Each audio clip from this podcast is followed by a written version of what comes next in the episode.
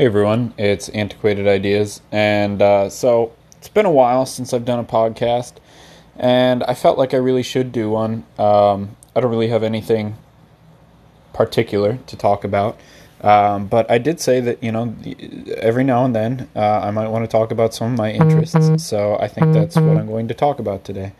Um, and so fuck it, uh, I'm just going to talk about cars because uh, cars are, are one of my passions and um, you know uh, there's a lot that, that goes into it. Like there's so many different angles that you could approach the topic from really.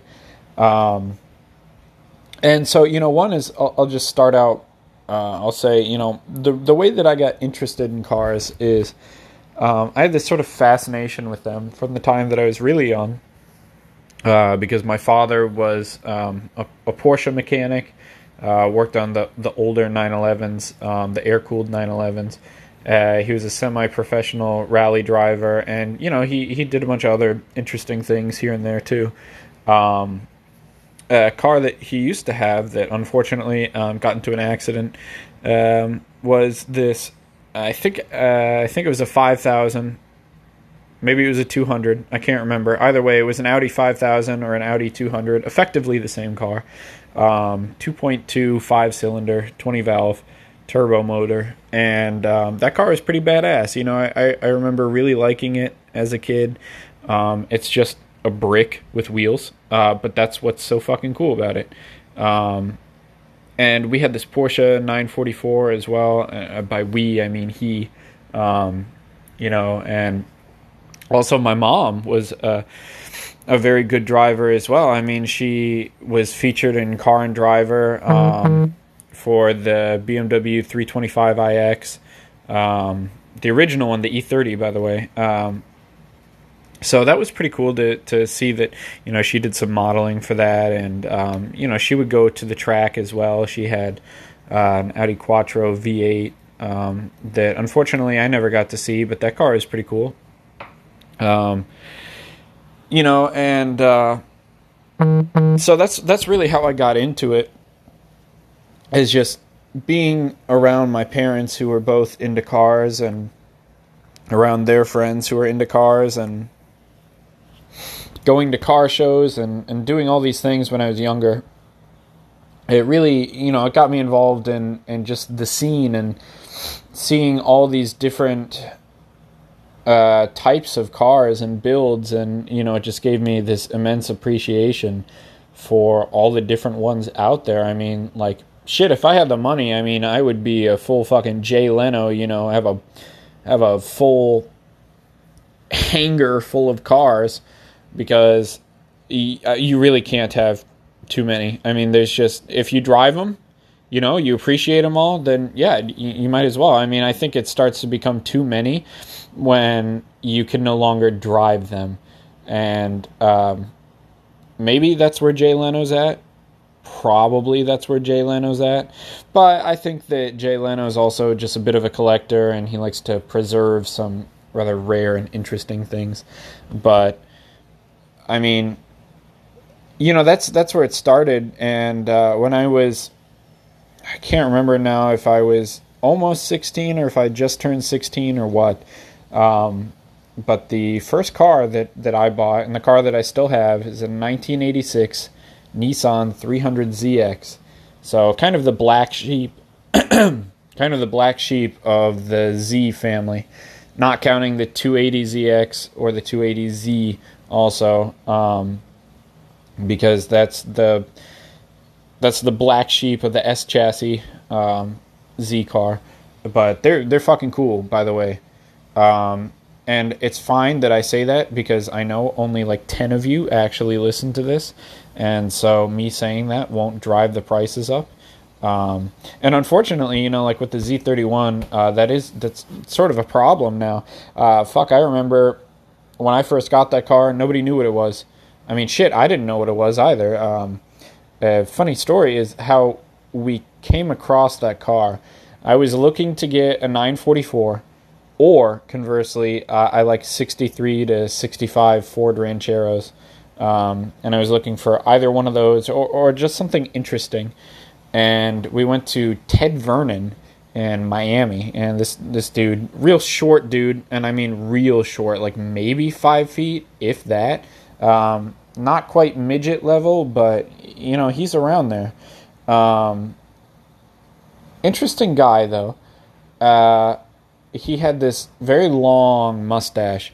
You know, like came down. The mustache came down past his lips, past his chin. You know, and hanging down off of his face and uh, he always wears shorts and flip flops and um, you know very like quintessentially Florida personality. Um, and he had all this taxidermy in his office.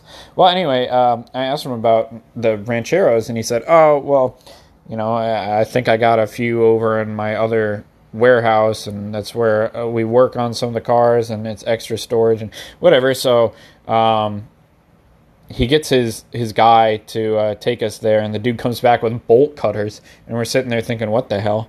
And uh, he says, "Oh, these are the keys," you know, making a joke, uh, but uh, not like we knew. And and we end up going to this like industrial section of Miami, and uh, the mechanic who who uh, opened the door for us when we got there, dude's like a crack addict. I mean, you know, he he had his mattress in the other room, and we could tell that that this dude was clearly living there and he was clearly, you know, on something.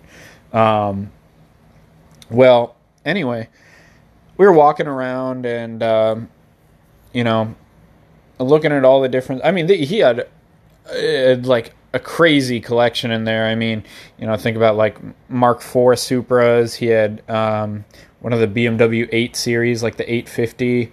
Um, I mean, just you know all these cars um, like Model Ts, Model As, and you know uh, he had a Sunbeam Tiger there, which is a really cool car if you don't know what it is.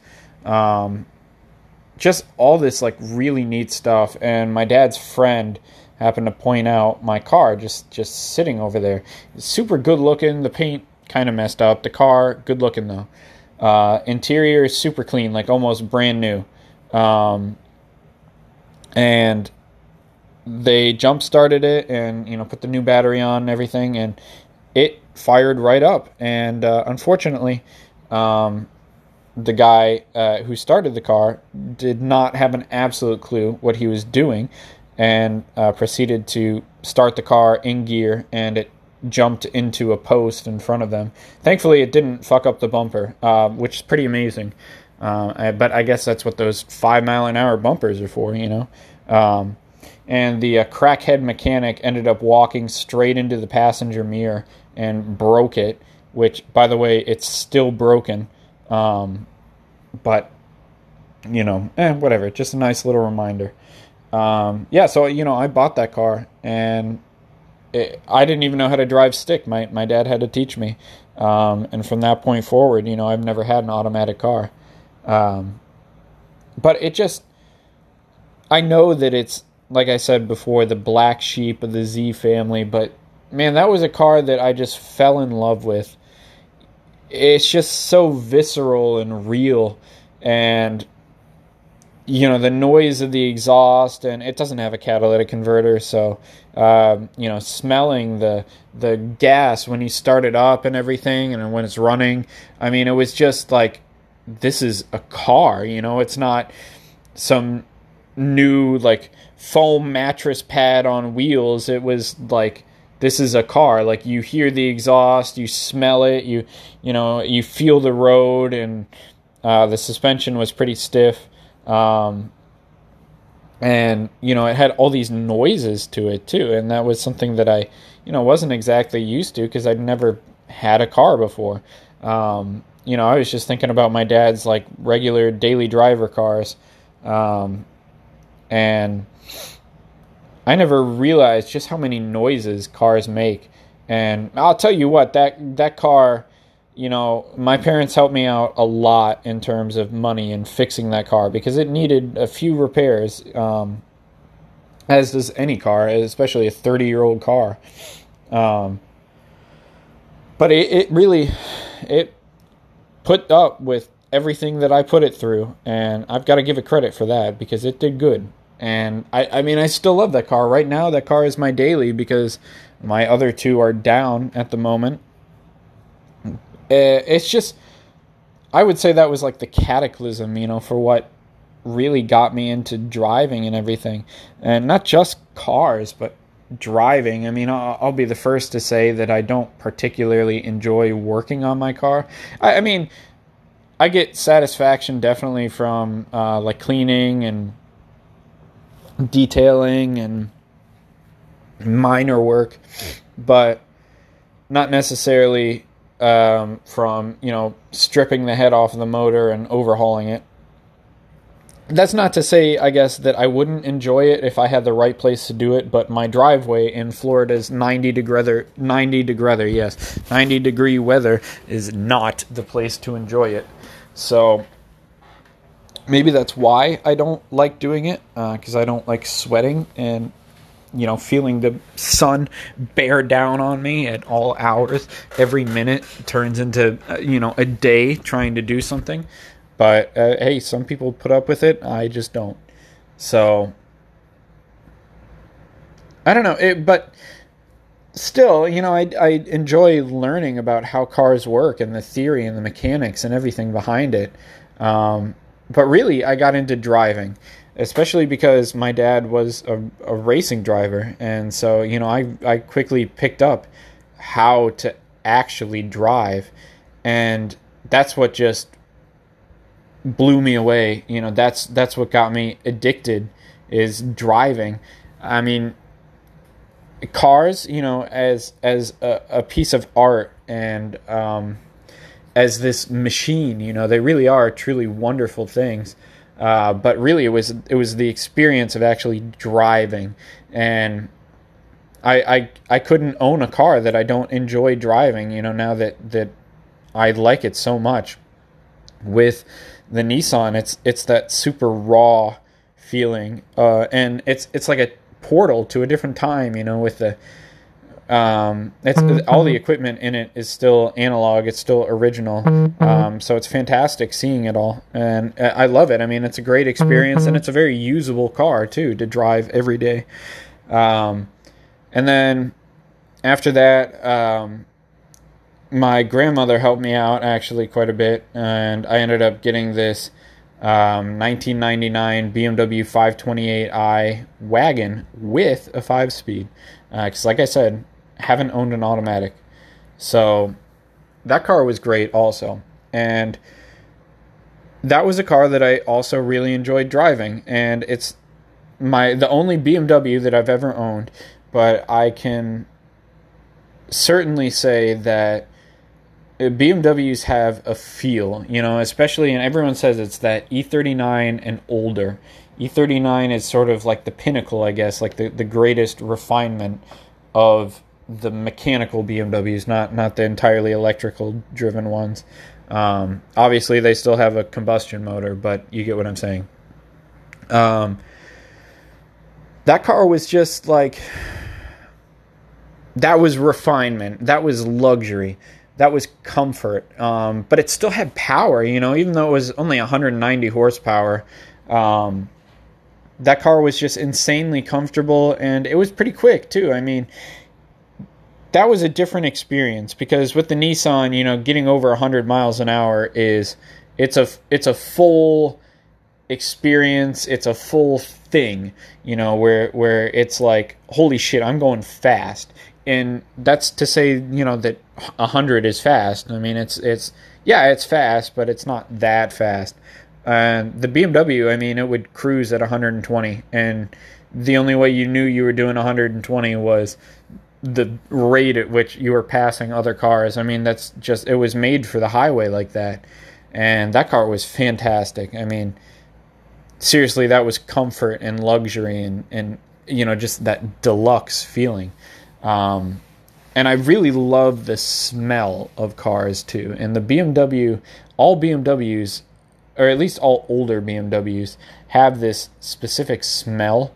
And I think it's due to the leather that they use, but you would know it. Like if you if you've been around those BMWs, you'd know it has the BMW smell to it. Just like Audi has a smell, Porsche has a smell. I mean, they, they all do.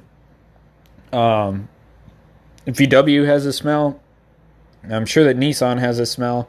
Um, I don't know. I mean, but it was great. I mean, it was like you know you had this nice ice cold AC, and um, the steering was weighted, but you could still feel everything. It never felt like a chore to drive. It never felt like it was a boat, even though it was a wagon. I mean, it was a very capable car, um, but it definitely wasn't a sports car. And I like that. I mean, that got me into wagons, and I fucking love wagons now. Um, the next car that I bought, um, sorry, I took a hit of my vape because I'm fiending. Um, but the next car that I bought, I got into construction and I bought a 2006 uh, Subaru WRX wagon. Um, that car I still have. I sold the BMW and I, I got that. And that's that brought me back to that like raw feeling. And now this is my first turbo car also. So that was fucking fun. I mean, turbo noises are addicting, and so is the boxer motor. That just has such a great sound. It's fucking straight piped. I mean, it's just badass. It's fun. There's no other way to put it. I mean, it's just fun. You know, it's a car that you just want to floor it everywhere you go because you love the noise, you love the feeling of the acceleration, and it's fucking cool too because it's got turbo lag and new cars don't have that because people are pussies and they want their turbo on demand. No, fuck you. You got to wait for it. And I like that. I like that feeling of like, you know, and it revs pretty fast. So you wait maybe a second and then you're at 3000 RPM, the turbo kicks in, you get pushed back in your seat. I mean, that's fucking fun. And it's a great car. I mean, it's a wagon too, and so it's it's good for hauling things around. That was my daily driver for two or three years, um, and it's it's been great as a daily driver. Uh, I drove it with a misfire for for two years, so that's a testament to that Subaru reliability right there. Um, no head gasket jokes, by the way. Uh, I didn't have that problem, but it did eat oil like a bitch. It still does. I mean, um, and yeah, I, I dailied it and it was great. I mean, the AC not so great. Um, probably could have done something about that, but eh, whatever. Um, it's it's good. It's just fun, you know. And then um, I ended up buying. Uh, I wanted to set that car aside, you know, and I still plan on, on turning it into a, a race car or something, or a track car, not necessarily a race car. Um, then I bought a Mazda Speed 6, and that's supposed to be my daily right now. Um, the shifter cable's broken, waiting to install the new one. But that car is nice. It's it's just a good daily. Um, I think Mazda did a really good job combining combining that luxury feel with the sport feel. You know, it's a four cylinder turbo. Um, it's like 270 horsepower and like 300 foot pounds of torque. Um, and so that's cool. I like that. I mean, it's it's fast. It picks up fucking quick. It'll spin the tires, and uh, it's reliable, and it's comfortable. Um, nice cold AC. You know, um, there's not a million fucking buttons and gadgets and shit to beep at you and flash in your face, and I like that. I appreciate that in a car. Um, you know, like the BMW was sort of that way because it was more luxury. The Nissan is that way, but it's cool because it's all 1980s and, and retro, and you know, I like that stuff. Um, the Subaru, not that way at all. And the Mazda is like it gives you what you need, and that's it. Um, but that's fine because I like that. And it's just good. I mean, it's just a good car. It handles well. You know, it's it's a three thousand something pound car, um, probably like three thousand four hundred pounds, I think but it doesn't handle like it. I mean, it's it's it's a very capable car as well, and they're a bit of a gem too. I think uh, there there weren't that many. They only made them for two years, um, but yeah, you know, it, that, it's just driving all these different cars has really given me a passion for driving and i guess i would fall into that like enthusiast category where like you really fall in love with it and it's a, it's a hard thing to explain to people who don't get it who who think that a car is just like oh it gets you from point A to point B because it's so much more than that you know like each car has a personality that you have to figure out and um that's kind of why I like them. You know, like they all want to be treated differently. They all respond to different things, and it's just so great that way. Um, it's like, you know, it, there's there's a lot of other things that go into it too. It's not not just driving. I mean, you know, I loved hearing these motorsport stories too. Um, like the story of Ford versus Ferrari is a good one. Um, you know Ken Miles and and Shelby, how they made the GT40, and I mean that's a that's a great story. It's it's a more popular one. You might have heard about it.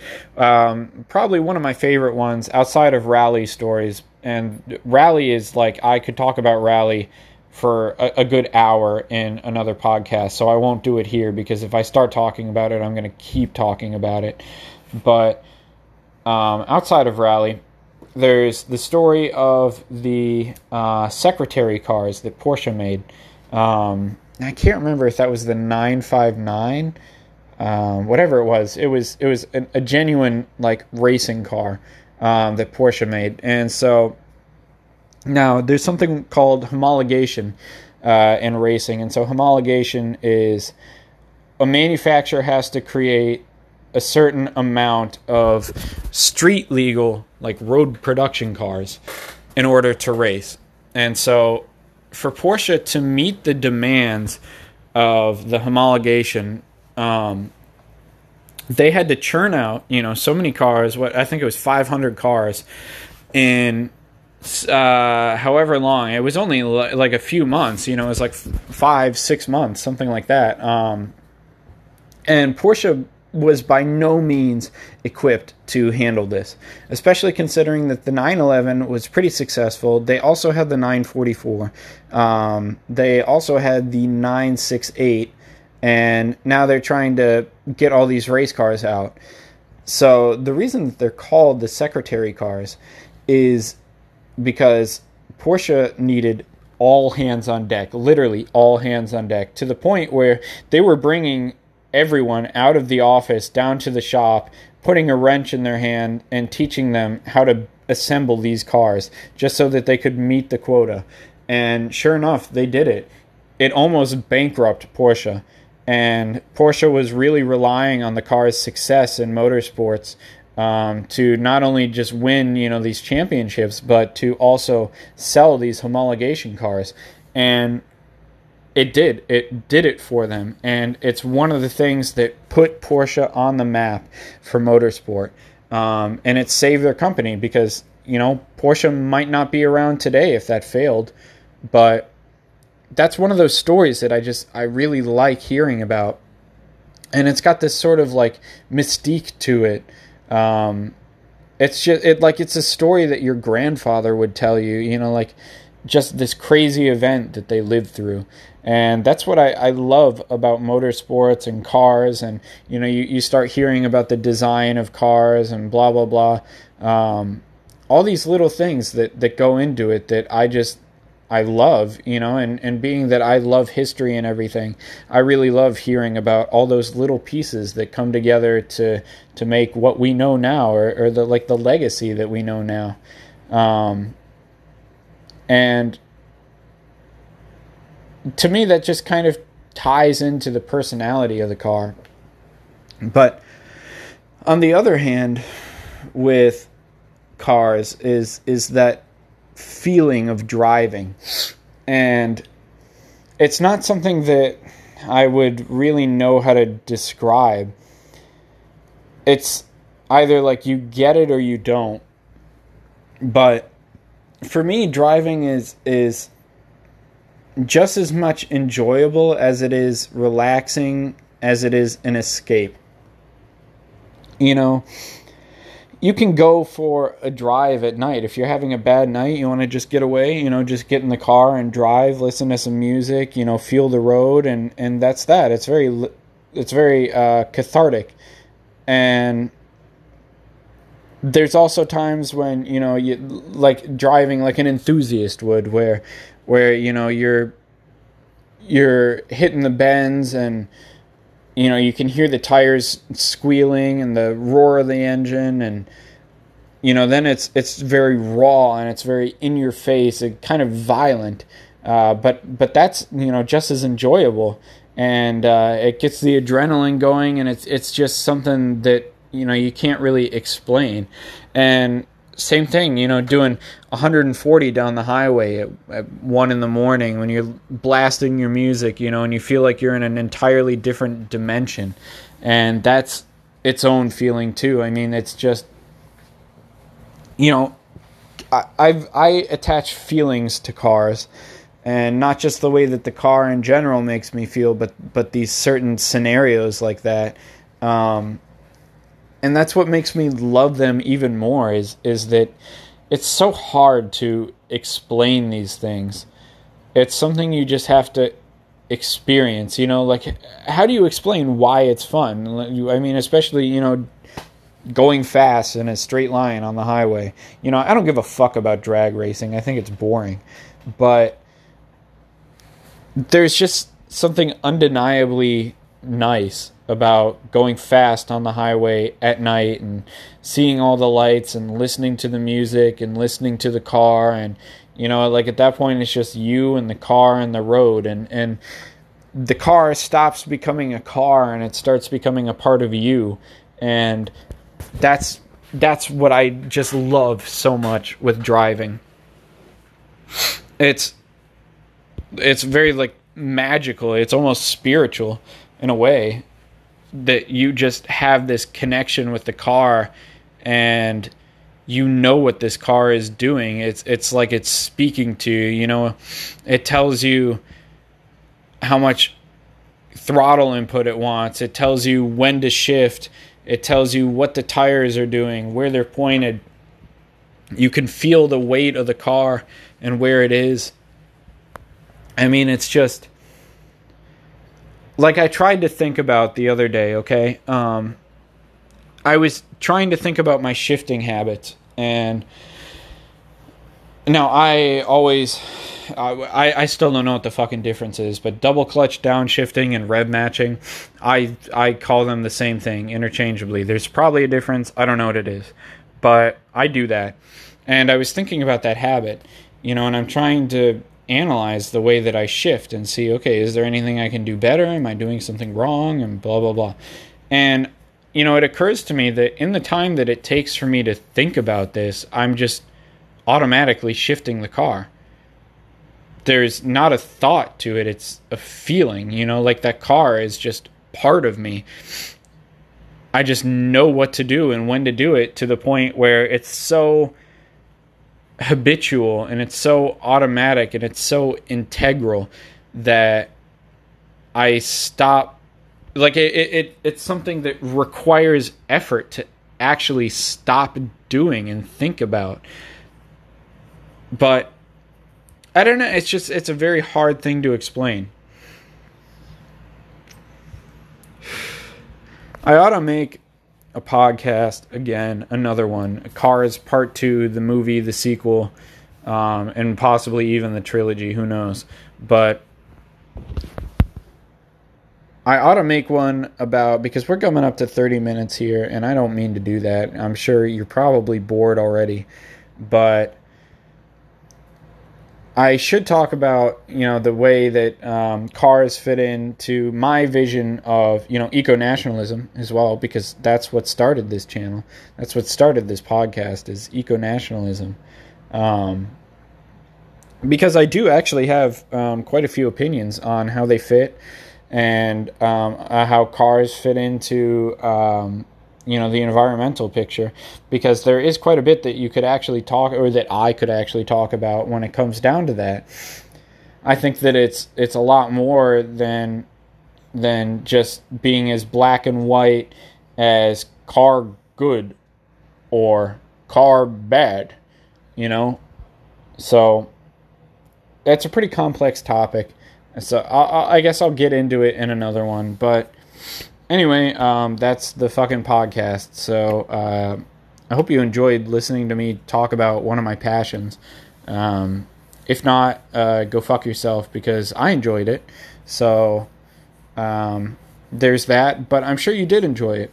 So yeah, feel free to, to let me know, you know, what you think. Um, I got a new Instagram for my car, speaking of, my, my Nissan. Uh, so if you want to check that out, that's PC underscore Z31. Um, check that out. Go go like it up. Go look at my car, ogle at it, drool over it. It's a good looking car. What can I say?